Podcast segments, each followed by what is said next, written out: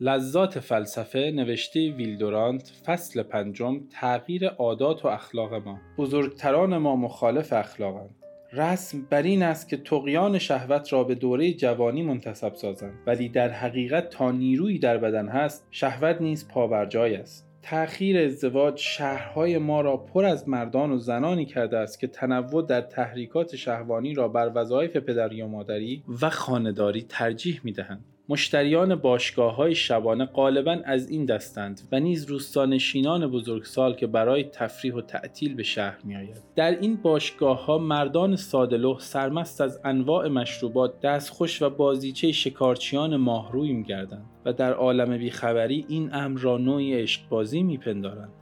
عادت این دسته از مردم به سرعت طبقات دیگر را نیز فرا می گیرد و هرزگی رسم روز می شود و دیگر کسی نمی‌تواند مدعی شود که به زن خود وفادار است یا هوشیاری را بر مستی برتری می‌دهد. روز بازار طبقه متوسط هرزکار است نه جوانان خیال پرور. چنان که گفتیم منشأ تغییرات اخلاقی ما همان تأخیر ازدواج در اجتماعات کنونی است و اگر بخواهیم علل شخصی را نیز ذکر کنیم پدران و مادران بیشتر از فرزندان در این باره گناهکارند. غرایز جوانان سالم است و زود می‌تواند تحت قید و بند درآید. ولی پدران محتاط و مادران حسود برای زن دادن به فرزندانشان نخست از درآمد داماد می‌پرسند. خردمندی پدران در سنین متوسط در پول است. اینها هیجانهای مرده خود را فراموش می کنند و نمی‌دانند که قلب جوانان ممکن است دلایلی داشته باشد که پیران از فهم آن ناتوان باشند. پس مخالف اخلاق در حقیقت نسل بزرگتر است که بی آنکه خیر نوع و اجتماع را در نظر بگیرد به اوامر خردمندانه طبیعت بی‌اعتنا میماند و در حقیقت خود مشوق سالهای هرزگردی و عیاشی می شود به خیال آن که این سالها به ازدواج سالم و تولید نسل قوی کمک خواهد کرد. پدران و مادرانی که دوراندیشتر هستند مسائل مالی را در برابر سعادت و سلامت افراد و اجتماع در درجه دوم اهمیت قرار می دهند. آنان با طبیعت همکاری می کنند و برای تسریع در ازدواج نور دیدگانشان فداکاری می نمایند.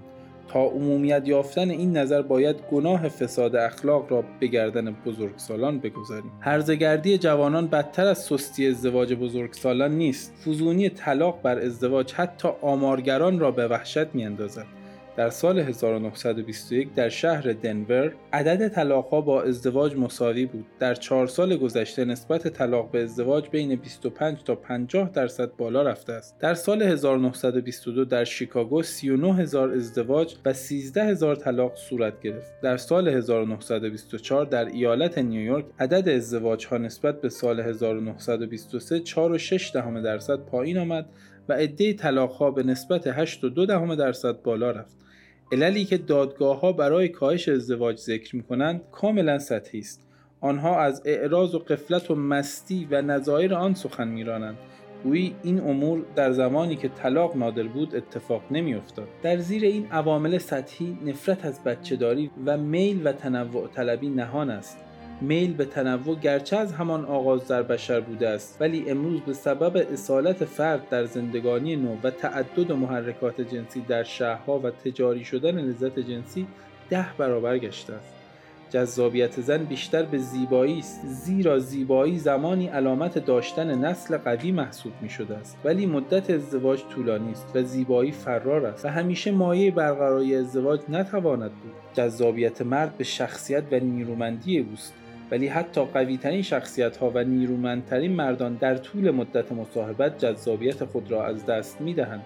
به همین جهت مرد می خواهد گاهی از خانه در برود و زن برای حفظ جمال خود باروری را به تأخیر می اندازد و پوست خود را چنان با مواد شیمیایی ورز می دهد که کشاورزی علمی در برابر آن ناچیز می نماید ولی حقیقت مطلب به زودی ظاهر می گردد جذابیت جنسی زن باید برای حفظ ازدواج تبدیل به جذابیت مادری گردد و به همین جهت پس از بچه دار شدن چنان لطف و جاذبه ای پیدا می کند که مرد آن را تصور نکرده بود. زن تغییر مییابد و ظهور جدیدی پیدا می کند اعجاز کودک او را با دلانگیزی مقاومت ناپذیر جدیدی می پوشاند. اگر فرزندی به وجود نیاید خانه به دیوارهایی میماند که جسم زن و مرد را محصور کرده است و آنجا که بایستی خانواده ای باشد فقط قطعاتی از موجود زنده دیده می شود.